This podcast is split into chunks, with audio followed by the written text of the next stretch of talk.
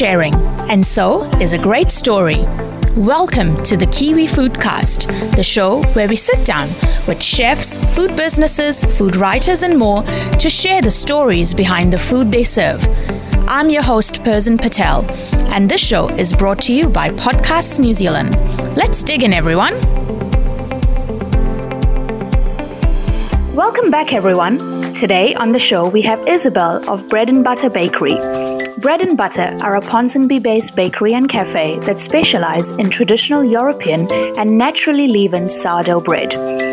At Isabel's Bakery, food is made according to traditional recipes and there is no premix or ready to use filling to be found.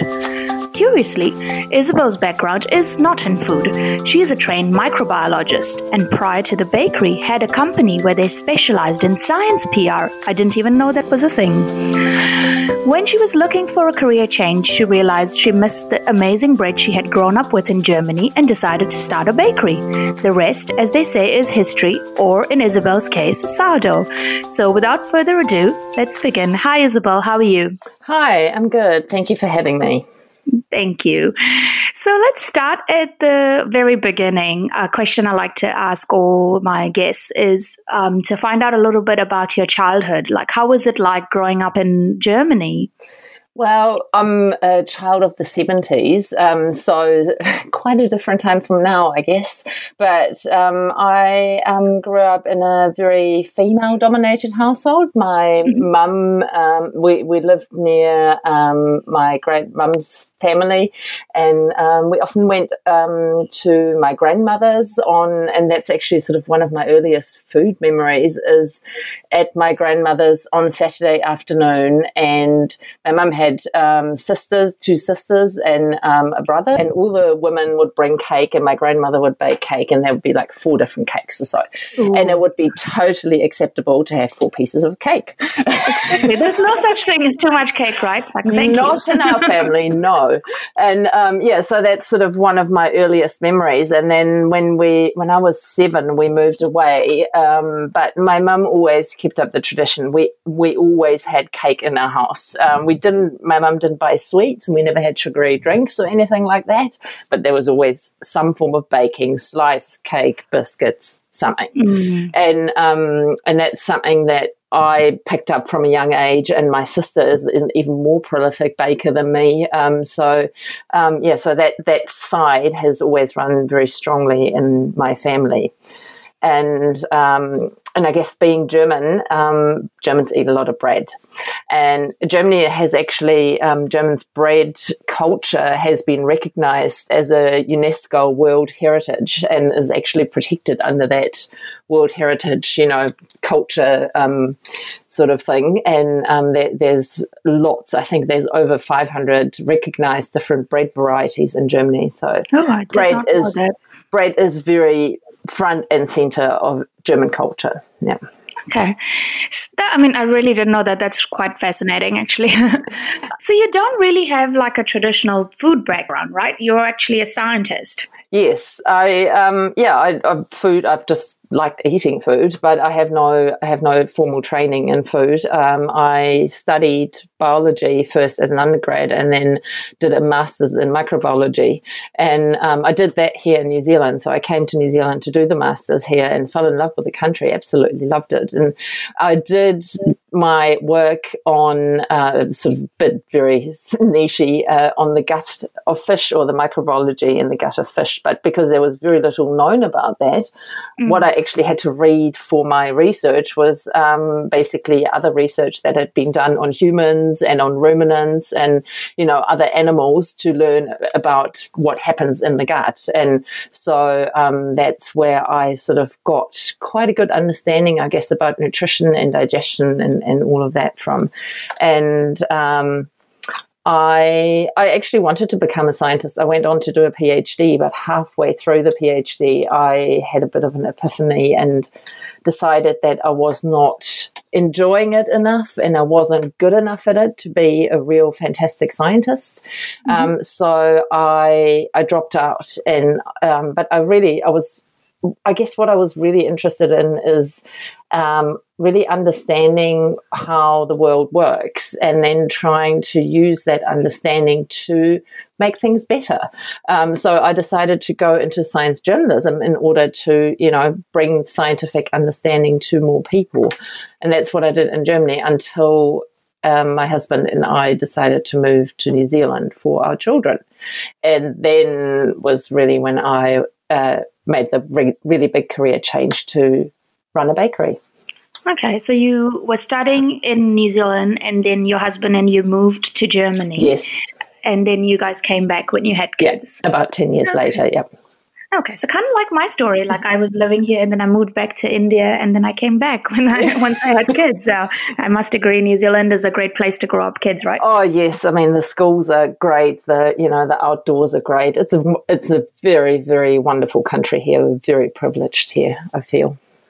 So, how did you actually make the shift then from microbiology to bread baking? Well, when I had my second child, um, we had sort of made the decision to move to New Zealand. This was still back in Germany, and I um, I gave up the science journalism. Uh, I sold my part in the company that I owned, and um, I then worked at a friend's bakery who, uh, so a friend of mine had, a, um, by New Zealand standards, fairly large organic bakery in Berlin. Um, and he'd been running that since the early 90s. And um, he gave me the opportunity to basically work for free for about half a year in various different departments, just sort of learning everything about bakery. And then I came to New Zealand and I bought a small bakery. Um, and I I've always employed professional bread bakers because I recognize that I do not have the skills. It's bread baking is a real skill, science, experience, and it's very hard work. And I recognize that I wouldn't be able to do that myself, not to the standard that I wanted it. Um, but initially, I did all the pastry baking because that's sort of something I had done my whole life um, cakes and pastries. And I felt that um, I well, I felt more confident in doing that myself. So that's what I did initially for the first three years or so. Okay. So it was one one bread baker, me as the pastry chef, and um, and then I always had somebody in the shop.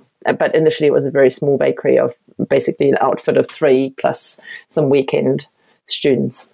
Okay. Wow, that must have been a lot of hard work. I know um, one of the reasons I didn't want to get into baking was because you have to wake up at like three in the morning. yes. Yeah. Unfortunately, that's one of the features of bakery. Yep.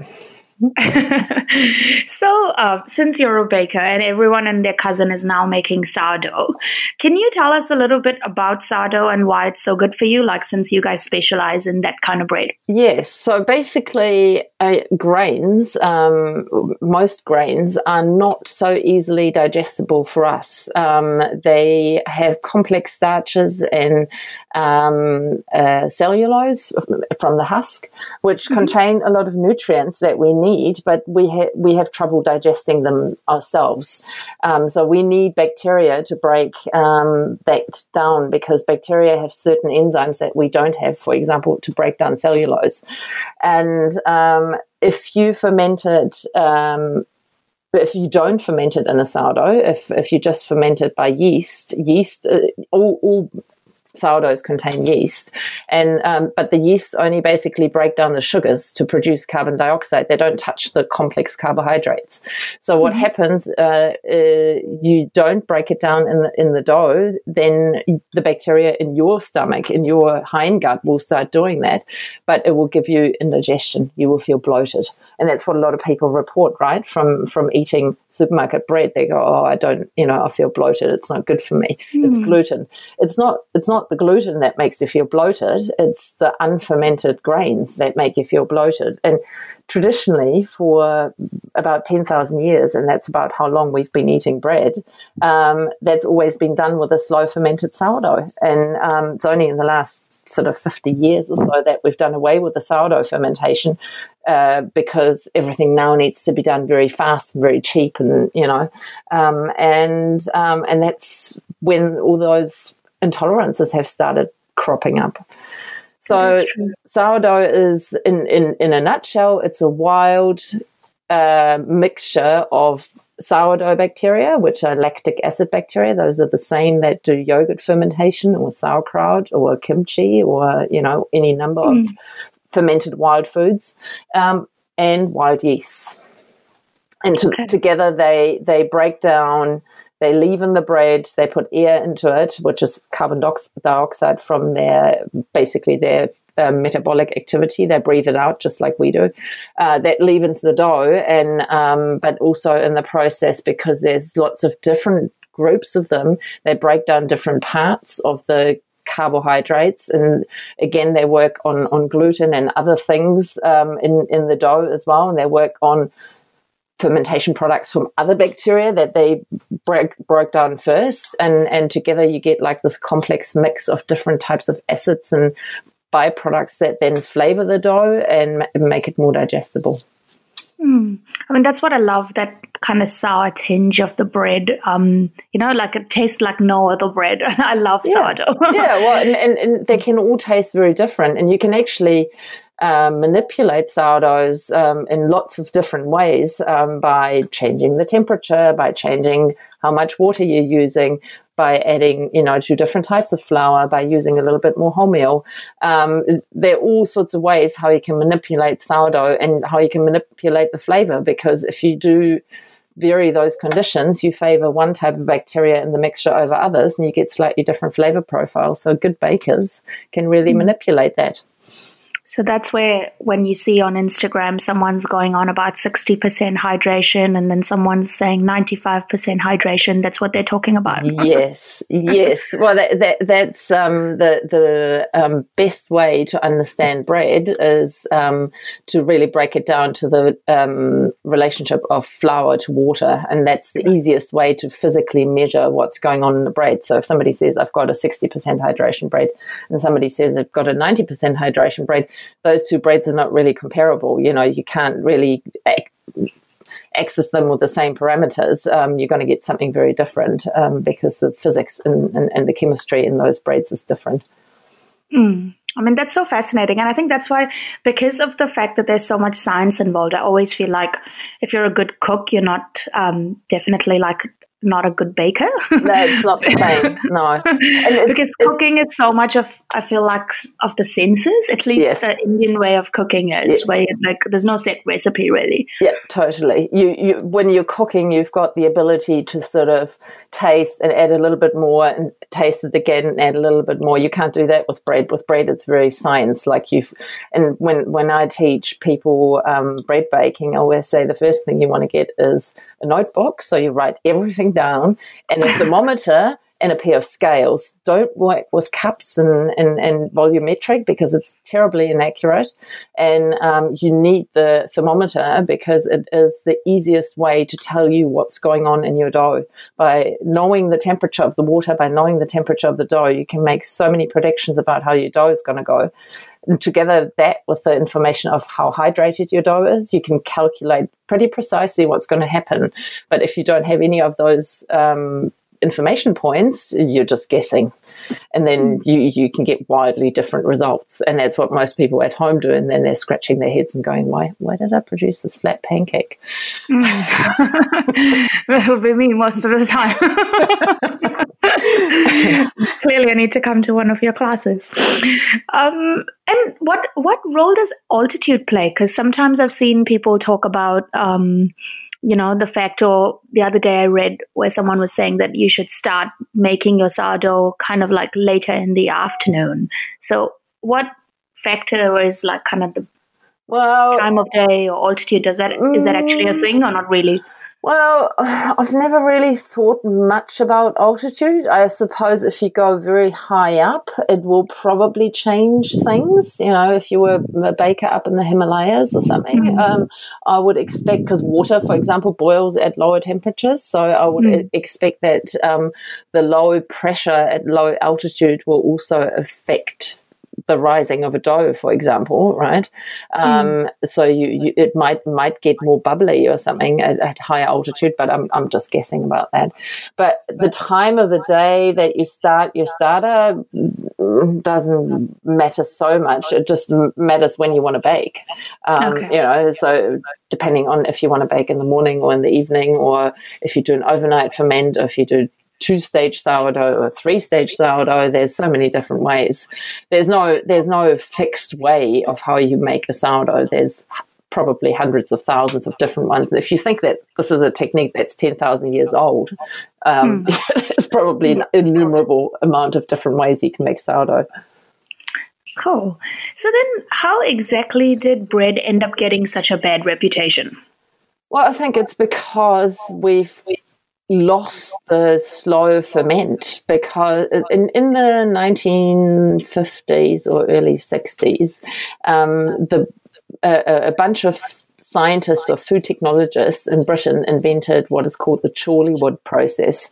And it is basically the industrial bread production process. They added a bunch of hard fats and sugar and fast acting yeast mm. and some stabilizers and dough conditioners. And they found that they can make bread in under two hours. So that's from bag to back in the bag. Baked, wow. sliced, and bagged up again in, in under two hours. And that really revolutionized bread baking because now they could make these huge factories that really quickly churned out this product at really low prices. And that combined with the so called green revolution, um, which is basically the application of synthetic fertilizer to certain um, mainly uh, grain crops um, that made the price of wheat really low, that basically delivered the one dollar loaf, and um, and that's like I said before, that's it's actually really bad I always say the the one dollar white sliced loaf of bread is as much bread as Fanta is an orange. You know, mm. it's, it's, orange, uh, it, like uh, Fanta is orange, like an orange, but there's no orange juice in there. There's nothing. You know, actually yeah. orange, and same with white sliced bread. Yes, there are some carbs in there, but it has nothing to do with a sourdough. A sourdough is um, pretty much a wholemeal sourdough is pretty much the only food um, that you can live off exclusively that and water. It contains all the nutrients you need. And that's you know in Europe, traditionally, I don't know um, if, if it was like that in India as well. I don't know what they fed prisoners, but back in the olden days when they threw prisoners into some dark, dingy hole um, and they only fed them bread and water. And, but they, you know, people could live off bread and water because back then all the bread was wholemeal and all the bread was sourdough and it probably, and it was all organic because that's all they had. So, you know, there were no nasty chemicals or anything and you could actually live off that.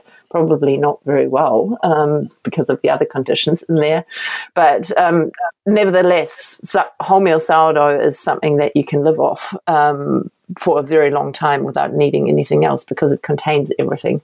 But white bread is just empty calories and there's no nutritional value in it at all. And if people eat it for long enough, they will get sick and they can start feeling that. And that's where the bad reputation comes from because it's not really bread. It shouldn't really be called bread, in my opinion. well, it doesn't. Yeah. I mean, once you've, I think, even just baked the most simplest of breads, like I'm not talking sourdough, but even if you try to bake white bread at home, it tastes so radically different from what you get in the supermarket. Absolutely, yes. Because at home you wouldn't put in all those chemicals that are just there to puff it up, to stabilize it, to make it look like something it isn't, to make it fresh, like, you know, stay fresh for two weeks. And like, you don't put any of that in when you bake bread at home. If you bake a white loaf of bread at home and you leave it sitting on the counter for two or three days, it'll be fairly dry. And you, you know, that's because that's what bread does. It just dries out. And, you know, it's, it's a food that traditionally has always been made you know every day people made it fresh every day and i'm i'm sure i mean in india you make bread for every meal right yeah, that's true. I mean, we we most of us have roti and not yes. not bread. Yeah, so not, not leavened. mainly bread. wheat. Yeah, yeah, it's mainly unleavened. Yes. But um, yeah, I mean, most families I mean, now I guess we have like leftover rotis, but before that, that was like a big kind of no no. Mm. And at least never for the man of the family. Always fresh rotis for them. yes. Yeah. yeah and in fact, we have so many recipes to use up the stale rotis as well, because mm. if you can't use them, you'd never actually have it with your meal, but you'd cut it up and put it into something. Yes. The same way how you'd use up your breadcrumbs yes. or whatever. Yeah, yeah, no. And, and, and same in Europe, like, you know, until the late 19th century, I think 80% of calories that people had um, in a day came from bread. So they had mostly bread with a little bit of meat and a little bit of vegetables on the side, um, but most of their calories came from bread. Yeah, I know. I think that's why we find it so hard nowadays when someone says, "Okay, just like don't have bread." Like I don't know, as an Indian, I'm just like I can't do this. I, like all my food requires me to eat bread. Like what will I eat if I don't eat bread? It's just like all gravy and soupy. Then, yeah. well, same as a German. It's very difficult to uh, to conceive. Like when people tell me, oh, "I don't eat bread," I just go like, "Oh, you poor thing." So I was binging on your blog, which I love the name, Bread Politics. Um, and it says there that when you started, you were really disappointed with the state of bread in New Zealand. So can you tell us why that's the case? Like, I mean, well, having come from when I in India, yeah, sorry. No, when when I first came here to study, um, there was practically no artisan bakeries. It really has changed in the last sort of 10 or 15 years. Um, there mm. has been a huge increase in small bakeries that bake really good bread. But um, in, I came here in 1999 and there was there was Pandoro Bakery in Parnell, which was a tiny little shop. And there was a German bakery in Mount Eden where I'd occasionally go and buy a loaf of bread, but I didn't live there. So, but in, outside of those two, I wasn't aware of any anything else. Um, and um, so when I decided, and my husband and I, we came back to New Zealand in 2010. Um, I um, I was like, oh my god, I'm gonna I'm gonna die of not having decent bread. so I I thought I'd start my own bakery. Hmm. And like nowadays, you said that, you know, like the state of bread has changed. Um, and now I know we see in the supermarkets bread that claims to be like yeast free. But is that mm. like, I mean, is that really happening? No. Is that no. marketing spin? it doesn't feel like it could be. no, it's that's actually not true. There, like the only yeast free bread that I know of is either unleavened bread um, mm. or uh, in Ireland you get these, um, they're called soda farls, which are basically like kind of like a scone or something, you know, they're, they're leavened with baking powder. Those breads yeah. are yeast free, but the sourdoughs always contain yeast. They, mm. It's like I said, it's a wild mix of bacteria and yeasts. Um, so that's very misleading, and we, we encounter that quite often. That people come into the bakery and ask for a yeast-free bread, or they ask that does your sourdough contain yeast, and we say yes, it does. And mm in a bakery like ours, a commercial bakery, where we also use just baker's yeast, although we only use fresh yeast, we don't use the active dry yeast. Um, the you know, we use it in croissants and, and brioche and um, danishes and all sorts of things. Um, but uh, that yeast will, that baker's yeast is also very active and it will spread throughout the whole bakery. It's airborne. All, all yeast, like they're yeasts everywhere. Yeasts and bacteria are everywhere. They cover every little surface bit on the planet, and um, you, you, can take a, a, you know a swab sample from anywhere, and you will find yeasts. And um, so so sourdoughs absolutely contain yeasts. Okay.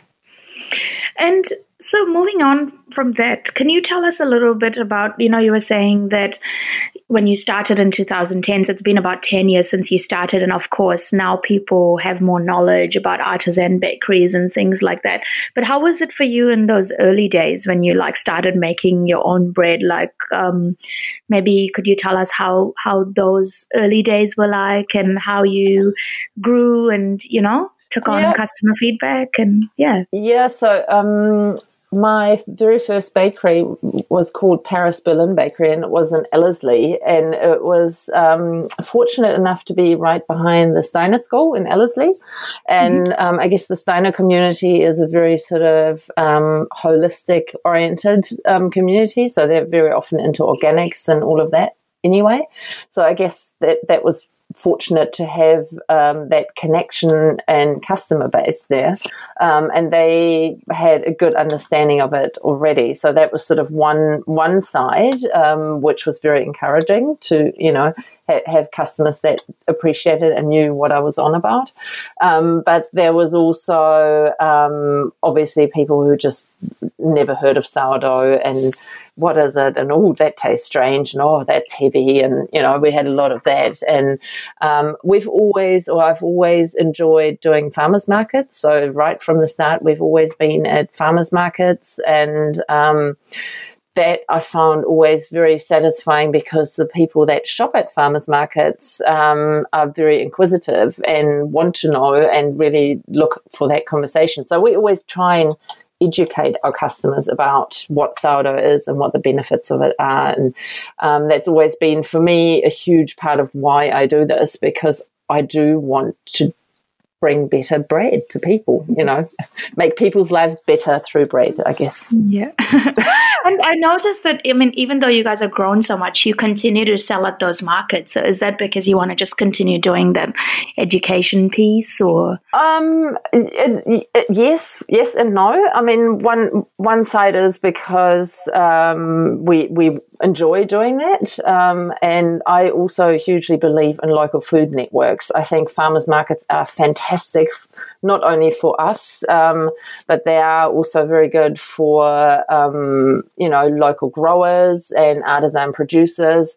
And they are great value because um, you, as a, as a um, customer, you buy directly from the producer, which cuts out all the middlemen. So you, the money goes straight to the person who's produced it, which is good for the producer, and you as a customer get the full value of it. While if you buy at the supermarket, the majority of the value goes into the into the supply chain, and you you know, and that's money as a consumer that you pay for, um, but you don't you don't get the full value of it. So you get much better quality, and I, I really enjoy it.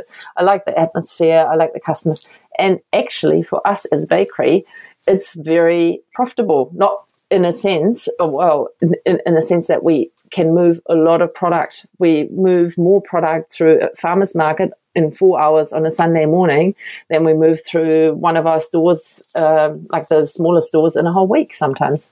Oh, okay. Hmm. Yeah, I guess because people come also to the farmer's market with that intention, you know, like you want to buy like yes. good wholesome kind of yeah. food that will keep you going for the rest of the week so. yes and th- that's right a lot of people that shop at farmers markets they go to farmers markets because they have understood that value that they're getting there and they don't once they've sort of hooked on that they don't want to go back to f- supermarket produce so they make a point of doing their entire shopping at the farmers market or as much of it as they can and um, they will buy their entire week's worth so yes they, they buy it you know we've plenty of customers who buy two or three loaves of bread from us every weekend and they only buy our bread. They say, I, I never touch the supermarket stuff. And they will do the same for, you know, their fish and their meat and their vegetables. They they all buy that at the farmers market and they come religiously. You can you know you always know. Oh, yep, must be quarter past nine. Here's Bob. you know, so it's and it's lovely that community is is that community that a farmers market provides is just wonderful. Um, it's so important, and I feel. I, I don't know what you feel like um, here. It's it's weird. Like I'm I, am i am from Berlin. It's a big city, right? But in in yeah. Berlin, uh, people don't have gardens and people don't have cars. Um, people go to the park to be outdoors. And because you live in apartment blocks, you sort of know everyone in your apartment block. And in Germany, um, everybody has their names on their um, mailboxes, which are down in the, you know, like you come into the house and in, in the ground yeah. floor, there's all the mailboxes. So you know everyone in your house. And, um, you talk to them and then because you don't have a car you walk everywhere and you because you go to the park. When i when my kids were little you know we'd go to the park every afternoon because you need to get the kids outside. And um, you meet all the other parents with little kids. So you meet a lot of people and there's a lot more community and it's something that i always found um, sadly missing in New Zealand, where everybody drives into their driveway, gets out of their car in their driveway, and gets, goes into their house, and you don't know your neighbours. There's no, there's very little community, and um, I, I, I think that's sad, and I think that farmers market are great, a great way for people in a local area to connect. So it's it's always great to be part of that.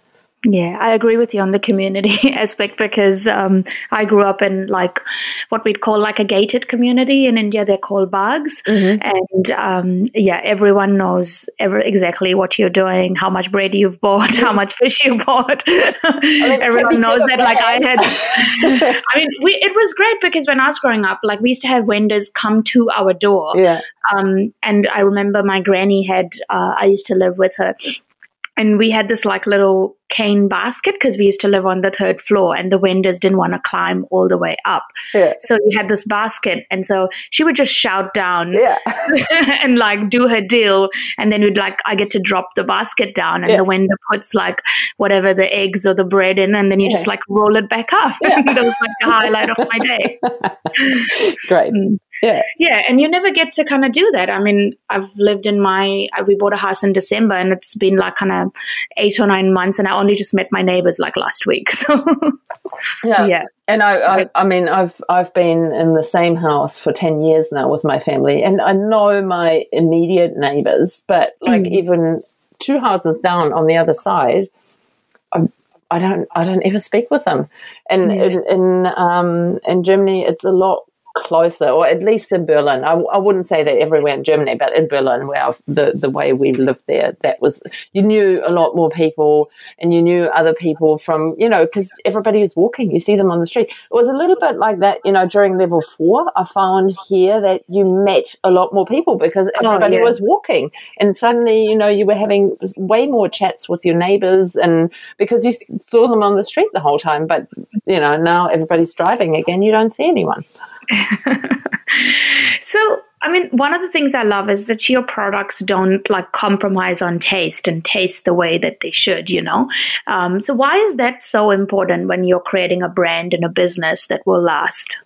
Well, I, first and foremost, you know, I think when we eat, we want to eat something that tastes good. That's sort of the first judgment that anyone passes on any kind of uh, food they put in their mouth. Does it taste good? And um, so, you know, I, I, feel that's the first test that any product needs to pass. And um, for me, you create great taste by using great ingredients and not compromising on um, the method. In, in, in, the case of bread, you know, by not not using these quick fixes and premixes or dough conditioners or anything like that, but by taking slow fermented sourdoughs and turning them into great bread and and the wonderful thing about bread is that there are so many different ways of making it. So you can, you know, you can make bread to all sorts of tastes. There's like, you know, we do, for example, 100% wholemeal rye sourdough, which is, you know, lots of people call it a doorstop. You know, it's very heavy, um, kind of like a pumpernickel, very dark, very heavy, very malty sort of tasting. And, um, but you can also have like something very light and, and fluffy, like a you know ciabatta or um, you know a, a, baguette, which is uh, fifty percent air, and um, you know all just about the crust. And so there, there, there's there's so many different ways about bread, and I think that that's wonderful. And you can create them to the taste um, that you like, and you can create them for different um, I guess, occasions as well, you know, where, where you eat it in different ways. Yeah. Mm. But it, it's always it's always about the ingredients, and with bread, it's always about taking the time to make it properly. Yeah. So you've been around for a while. what has it taken to scale your business? Like, is there some learnings that you can share since you've been around now for around 10 years? Yes, well, that's um, it's a bit of a thing, eh? In hospitality, I guess that's yeah, it is. It is a bit of a thing. mother, almost feel like it, or anyway. Um, no, it, it, does. It does. Uh, it's not easy. Um, hospitality is a ruthless business. Um, it's very competitive. Uh, anyone can sort of copy what you're doing. There's no no you know IP really, um, and uh, I guess uh, for me. A big step was when I um, acquired some business partners um, who were in hospitality already and a lot longer than me, and that was a huge learning curve for me. And it it provided me with capital to grow the business. So that's when we started Bread and Butter about seven and a half years ago. Um, and I learned a lot from them. Um, it, that was really um, very, very valuable, not just in terms of hospitality, but also in terms of running larger staff, having you know systems and um, and processes and protocols in place to run larger staff and run larger production and you know turn over big numbers and uh, using a lot of technology. I'm, I'm a great believer in um, using you know uh, software and technology um, to make repetitive processes that any business has to go through as automated as possible so you don't spend um, people time on something that computers can do much more easily. Mm. Um, and um, and yeah, le- being always on top of the numbers is something that is hugely important. And I think that's something that a lot of people in hospitality um, maybe just neglect initially um, because they get into it because they love food or they love people or they, you know, have a great eye for detail and can create beautiful environments and, and all of that. That's all important as well. But in the end, um, it's a business and a business needs to make money. And if you don't make money, you can't keep going, right? I mean, every business at the start doesn't make money and that's everybody knows that. Um, but then after a while, you need to start making money. Otherwise, it's not a business, it's a charity. And, and I think that's why a lot of businesses in hospitality don't survive. They get into it with passion and, um, and then they fail on, on those those very crucial points of having to make money, and then after two or three years, the owners go, "Oh God, I'm you know I'm just losing money. I can't keep doing this," and then yeah. they get out of it.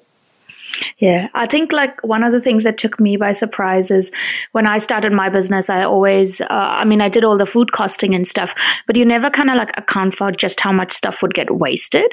Um, you know, like just like when you're cooking and like, oh, this got burnt or this got thrown away or, you know, it just got bad.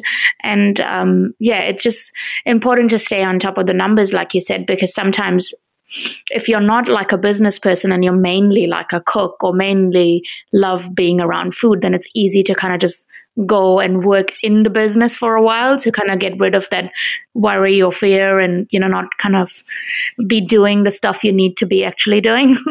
Yes and that that's not costing your food properly is one of the biggest challenges. And you'd be surprised how many businesses of a reasonable scale um, don't cost their food properly. And um, sometimes when I go to places and, you know, check out new cafes or um, restaurants or something, and you look at it and you go like, Jesus, that, that just can't be right. Like, you know, you you cannot seriously be only charging this much for a portion of that size. You, you're not making any money.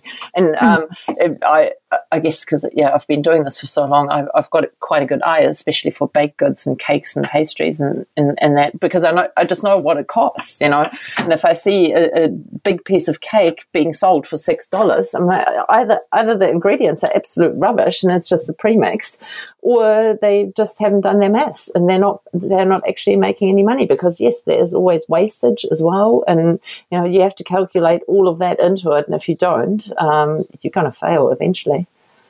Yeah. I know um, the first time I discovered premixes, I was like surprised because I didn't even know they existed. But yeah. na- then it kind of made sense, like why when you go to a five star, or um, maybe I'm just generalizing against five stars, but you know, like sometimes, um, like if you've had a brownie in New Zealand, all the brownies tend to just taste the same because I think they all just use the premix. premix yeah. like, um, and you can make it out, like if you go from cafe to cafe, they all just taste exactly the same, or Pandoro is supplying to all of them. I have no idea. Either or. yeah. Um, so nowadays, there's been like a huge cry for, you know, eating local and sustainable agriculture. And while we've spoken a little bit about the environmental concerns, about why it's important to eat from a consumer perspective, why it's important to eat what's grown locally and know where our food is coming from. Like I read your post, for example, on finally being able to source wheat flour from grains grown in New Zealand. Like, why is that important? That you know? Yeah. Well, the, I, I, guess in the last. Oh, in the last century, you know, we, we've gone through this massive, massive change in how we grow food. Um, until um, you know until the early 20th century um, growing food was always done organically, and basically with the um, invention of synthetic fertilizer, um, we were able to grow a lot more food. And there's a, there's I mean synthetic fertilizer um, is probably responsible uh, single handedly for the explosion of the human population.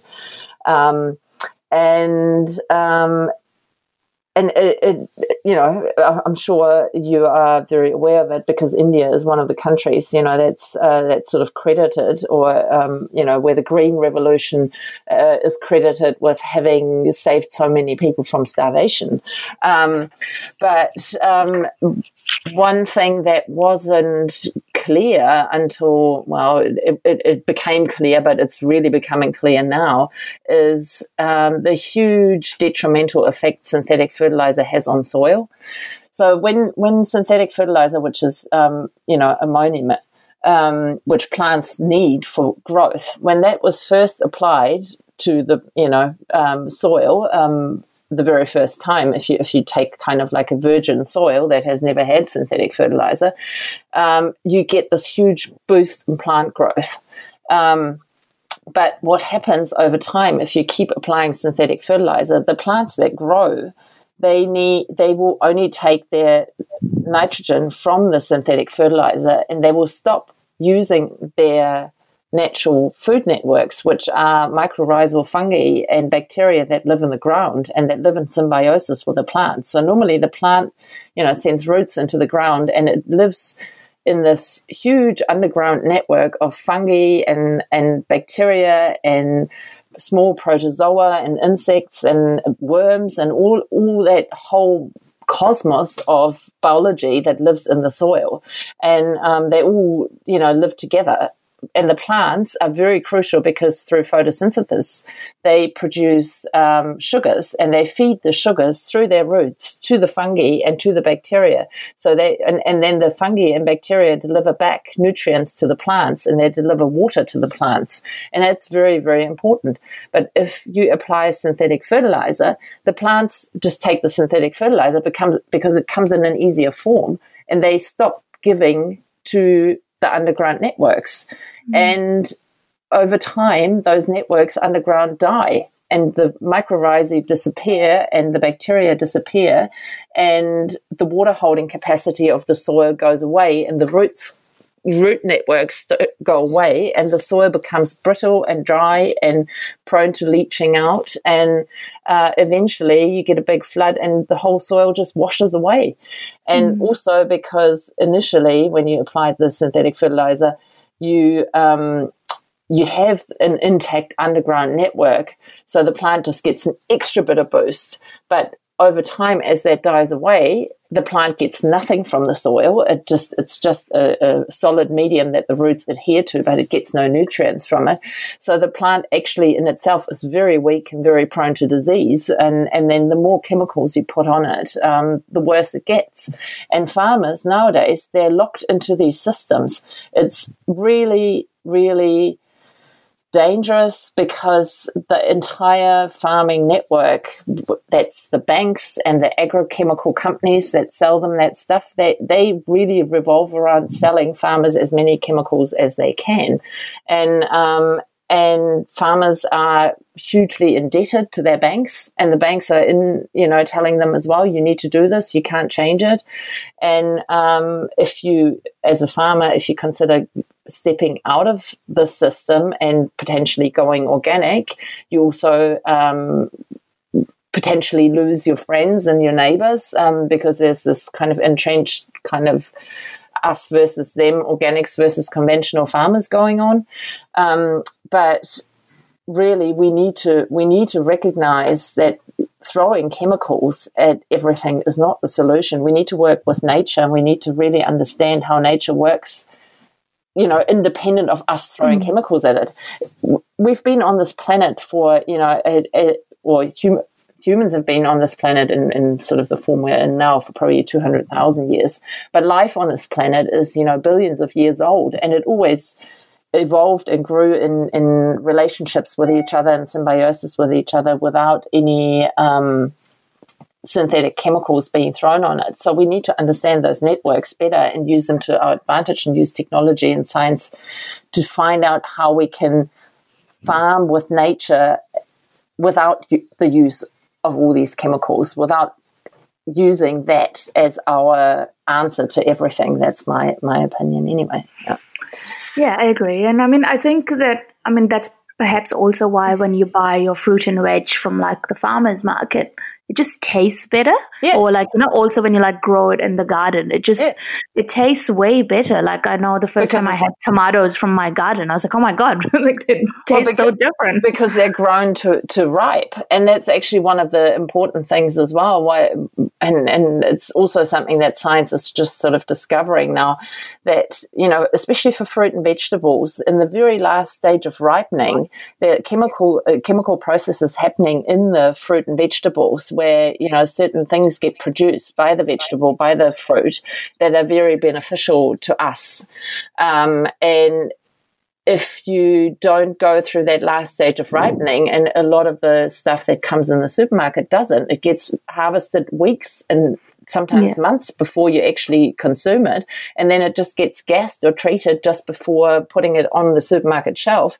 It doesn't, so it looks ripe, but it doesn't, it doesn't, didn't actually go through that last process of ripening. So those um, chemical compounds that are actually very essential for your nutrition are missing. Um, and yeah, there, there's just uh, uh, sorry, I didn't answer your question about the New Zealand wheat. Um, so in, in, New Zealand, New Zealand has always been a food exporter, right? Um, mm. New Zealand was a colony to the British Empire, and it was set up by uh, the British to supply the motherland, you know. So it, it was never, um, it, it, was always sort of seen as an auxiliary um, to, to the empire, and it had the job of providing the motherland with something. You know, initially, uh, was, yes. you know, wool and then uh, frozen meat, and um, now it's sort of diversified into dairy, apples, and kiwi fruit. But New Zealand produces um, very few um, different food crops and produces them at a huge rate. I think I've read somewhere something like we, we produce enough food for close to 60 million people in New Zealand. Yeah, but yeah, I've read that as well. that's crazy, you know. Um, but that that's and that all gets exported. Um, but there's only very few things that New Zealand actually produces. So it's huge monocultures, and monocultures are a problem because they just a plant um, one one type of plant will always take the same type of nutrients out of the ground. And traditionally yeah. farmers used crop rotation by you know using five six different crops that they grew and they rotated them out through the fields. But if you you are in the kiwi fruit business or in the dairy business um, you're just doing that year after year after year after year on the same soil. You you're just going to deplete the soil and eventually um, need to move on. And I think it's probably, I don't know, I, it's hard for me to say because um, you know I'm I'm a I'm an immigrant in this country as well, and I don't want to point fingers, but I feel it is a little bit of a continuation of the colonial think system of go out, grab land, you know, grow something on it, exploit it, take the value from the land, and then move on. But mm. We haven't quite realized that there's nowhere to move on to anymore. You know, yeah. there's no new lands that we can just grab and exploit and use and, and then throw away. So, um, but we haven't really come out of this linear way of thinking.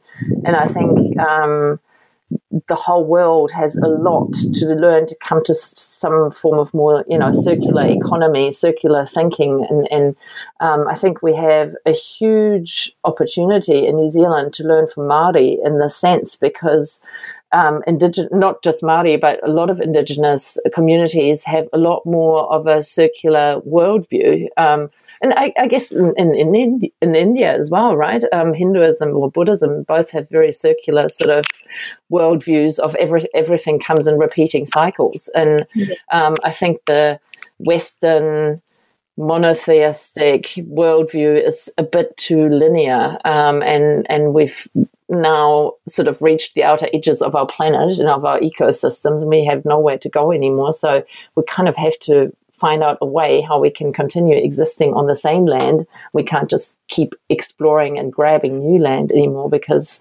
there's nothing left anymore to grab. That's true. And I'm not going to space if there's no sourdough there.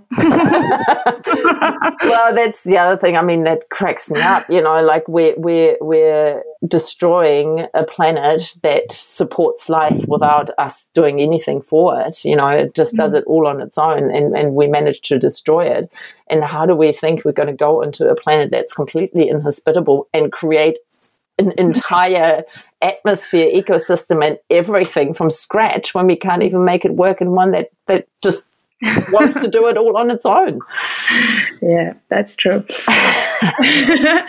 so, anyways, coming back to stuff that we can resolve, um, what's next for like bread and butter? Where do you see yourself in the next kind of five years? Well, uh, I, as I said a, a few years ago, I met business partners and I learned a lot from them. But last year we split ways, um, mm-hmm. mainly because um, they were more interested in cafes and I was more interested in bread and bakery. Mm-hmm. So um, we we we split in a very amicable way, and we're still, um, you know, a little bit attached uh, with each other, but but um, basically, I really want to focus on the bakery side and I really want to bring good bread to more people.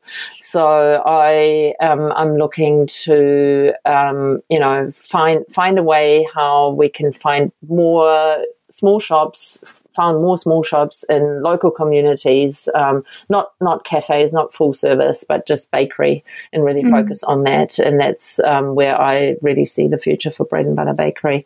Um, mm. So that's that's what I'm working on, and. Um, I guess we'll have to see what happens with COVID and uh, the consequences of that. Um, but I feel that um, people still need to eat, um, and therefore hopefully we'll be able to survive. But hospi- hospitality is in, in, a very, very, it's very dire straits at the moment. And um, because the bakery side of, of bread and butter, we do a lot of wholesale. So we supply, you know, restaurants and cafes and hotels and caterers. It, I can tell you it's tough out there. There's a lot of people who won't survive the next three to six months yeah. who who are already dead, um, and um, and it's yeah, it's tough to see that, and it's especially you know you you you make friends in this industry as well, and you know how hard people work in this industry, and it's an industry that is hugely dependent on immigrants, and I'm I'm really very I'm very upset about the fact that nobody really talks about that. And Immigration New Zealand is a very tough um, partner to deal with um, if you're from the outside. And I feel that, um, yeah, it, it's it's it's it's not easy to work in hospitality, and it's not that hospitality owners don't want to employ New Zealanders. It's just New Zealanders don't really want to work in hospitality. It's not. That's so true. I just read the article the other day. It was about, I guess, it was more about primary industries and farmers, but they were same, saying the same thing. Same. That um, yep you know they don't i mean no one wants to actually work in these no. industries and um, yet we won't kind of support the people that are coming in no. and wanting to work here no so. it's terrible i guess you know it's it's probably a feature of the very good new zealand education system you know the the new zealand schools are excellent and the education system works really well so that the kids that go through the new zealand education system they they see themselves as having a good chance at some you know high quality jobs. And so they go for those. So, but the, the problem is, especially around food, you know, you, you, you need people to make food. You, and, and somebody needs to do that. And I feel um, that, you know, in, in a world that's so global and so interconnected and, you know, for many people from, you know, poorer countries, it's, it's such a wonderful chance to be able to come to New Zealand and they they you know they want to work in food. They want to work in this industry. They're grateful. They're happy. They know they can, um, you know, bring their kids up in this great country. And it's, despite the hard work, I find working in food is extremely satisfying. I mean, I've, you know, I've worked as a scientist. I've worked as a journalist and, and science journalist. And one thing I found about working with food is it, it makes people happy and that is so gratifying when you when you make something and somebody eats it and they have a massive big smile on their face. Or you know I've had people come to me and say I am so thankful that you make this organic bread because now I can eat bread again. I couldn't eat this other stuff and I thought I could never eat bread again. And now I can and that's so wonderful. And you know they've they've I've gotten hugs for that, and yeah. and that's just amazing. I never got that as a as a scientist or as a journalist. you know, no, nobody ever gave me a bacteria. My God, no one cares. no one cares. You can be glad if you get the check at the end of the day. So you know, and I think that that is something that. Um, we need to remember how, how gratifying it is to work in this industry and how, how wonderful it is. It's not just about earning the big bucks, you know, it's about making people happy, about working in something that makes sense, about working with your hands. It's yeah. really wonderful to actually do something with your hands. I think, you know, that's what we're made to do. That's what we've evolved doing. It is something that connects with us deep within, and and that's um, something that I feel should maybe be put to kids in school because not everybody is an academic you know not everybody is is is an intellectual who who not everybody enjoys that kind of stuff. So kids should be given all these you know options and it should be presented to them as something that is worthwhile pursuing. Yeah. And i think i mean while we're on the subject to be on to be fair new zealand is the hospitality industry like yes there's long hours and things like that but if you compare it to like india or mumbai or some of the bigger cities we're like the most hospitable hospitality industry there is if that is you yes. know if that makes sense like yeah, i mean yeah. you can still kind of cafe owners can still pack up by about six o'clock and like you know they oh. still have a life like yeah, while in exactly. india there's no such thing no in india it's all night long right um, it, yeah it, yeah absolutely no and and that's what I always say about New Zealand. New Zealand is such a privileged country. where I just so, you know, the weather is benign. There's beautiful nature everywhere that anybody can go to and enjoy for free. Um, there's space and clean air, and you know everybody can have live in a house with a garden. We've got wonderful schools. Um, we've got great hospitality. Well, at least here in Auckland, you know, there's so much choice. Um, there, there's arts and culture, and we we're just so privileged. And um, I I feel that you know you don't need huge amounts of money in New Zealand to be happy. There's so many things you can be happy about without having to have huge amounts of money. That's not to say that you know the cost of living in New Zealand isn't high. It's very, it is very high, um, but um, it, it's yeah, I, I, yeah. I, th- I think, I think there's a lot to do. There's a lot to do which you can do without money Yeah, as well. You know, like yeah. there's parks and you can go out for picnics and there's just yeah a lot to to do the rather than just kind of like go to the mall. Yeah, which is exactly. what you can do in India or in some of the biggest cities. Yes. Okay, so moving on to my favorite part of the show. Um, it's called the Fast Food Five, and Okay. um, that's five fast questions about food. So, are you ready? Hmm. I'm ready. Okay, so one meal you make in your house on a weekly basis, Hmm. or you know, it's kind of like on your regular roster of meals. Well, my son and my sons and I, we really eat pretty much porridge. Super, we call it super porridge every morning. I soak oats overnight. I add chia seeds. We do fresh fruit with it, and then dry fruit and toasted nuts, and that's what we eat for breakfast. That's very like pretty much every school day. okay, yeah, my my kids eat oats every day. I'm so thankful. I just love it. It's great. It's cheap. It's easy. It's so nutritious. It's one of Yeah. the, you know, it's one of the, and, and it's so, especially in winter, I can't, you know, I'm like, oh yeah, nice wa- warm oats for breakfast. It's so wholesome. Yep. Mm. Okay, butter or jam, your bread topping of choice. Oh, butter. Absolutely. yes, nothing like good butter, right? Oh, well, butter is another one of those things like bread. It's just nowadays the store bought stuff just tastes crap. But if you like make butter at oh, home, Oh, yeah. Yeah. Well, that's why my bakery is called bread and butter, right? Yeah.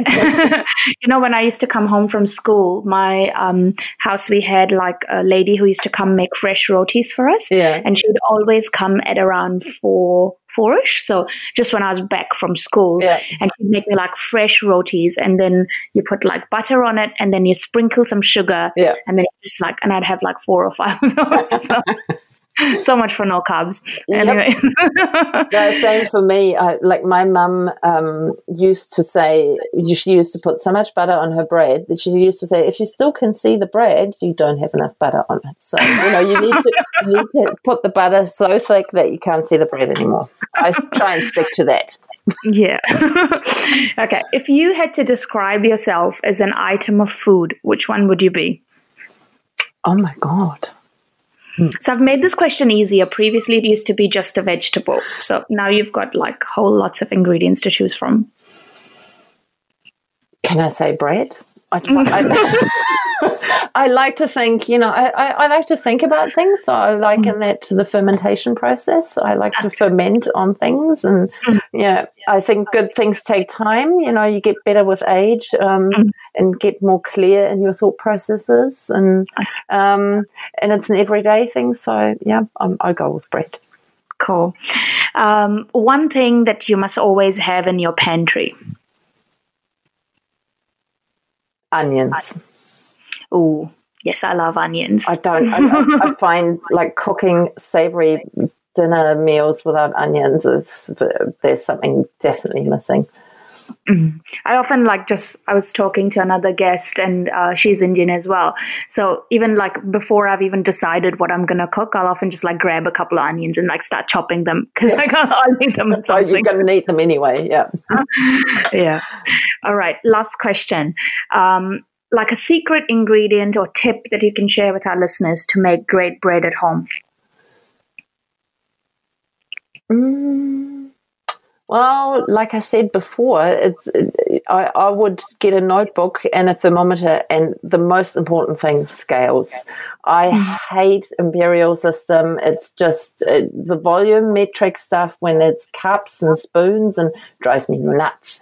So one thing that I always do with whenever I get a recipe from anywhere is I convert it to grams and metric system because that's that's the easiest way to do it. And if you're really serious about cooking, uh, especially about baking, um, I would recommend that you know do, do it once get your grams right and then you you you away you're much more likely to be successful especially in bread baking if you work with scales Mm. so not so much an ingredient more of a technical thing i guess but for Yeah. for bread for bread baking in particular in terms of ingredients i would really recommend using organic flours especially when you're working with sourdough because um, conventional flours uh, wheat is grown with a lot of chemicals, and particularly it gets um, sprayed with Roundup just before harvesting, and um, that ends up in the flour, and, and that is actually very detrimental to um,